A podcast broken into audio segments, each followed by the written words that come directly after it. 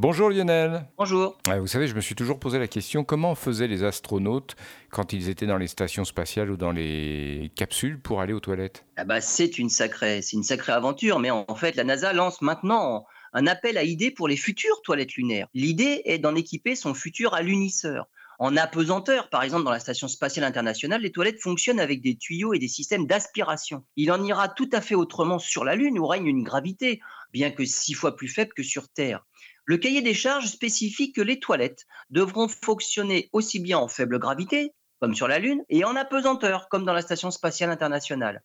L'encombrement ne doit pas excéder 0,12 m3 et elles sont adaptées aussi bien aux hommes qu'aux femmes et ne pas faire plus de bruit qu'une aération de salle de bain. Bref, là on cherche quand même des toilettes universelles interplanétaires. Ce challenge est doté d'un prix de 35 000 dollars et des points bonus seront même accordés à ceux qui proposeront des toilettes qui permettent de vomir sans avoir à se mettre la tête dedans.